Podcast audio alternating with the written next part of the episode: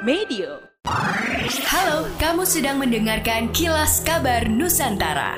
Podcast persembahan KG Radio Network menyajikan berita harian yang mengangkat keunikan dari berbagai wilayah Indonesia.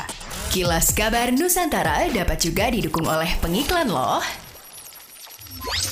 Pemerintah Kota Batu kerja cepat untuk mengatasi permasalahan sampah di TPA atau tempat pembuangan akhir Telekung. Rencananya untuk mengurangi bau sampah yang mengudara di wilayah pemukiman sekitar TPA, pemerintah Kota Batu akan mendatangkan material pelapis atau geomembran. Kabit Pengolahan Persampahan dan Limbah B3 Dinas Lingkungan Hidup Kota Batu, Fardian Budi Santoso mengatakan bahwa pengadaan material pelapis itu nanti akan dialokasikan dari belanja tidak terduga atau BTT. Kebutuhan geomembran ini seluas 2.200 meter persegi, yang mana hal tersebut dilihat dari hasil kerja pengolahan sampah yang menumpuk saat ini sudah merata sekitar 5 meter dari ketinggian 17 meter.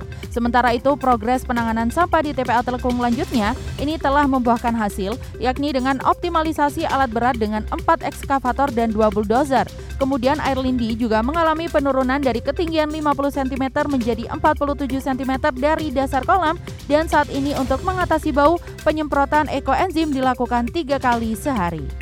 Demikianlah kilas kabar Nusantara malam ini.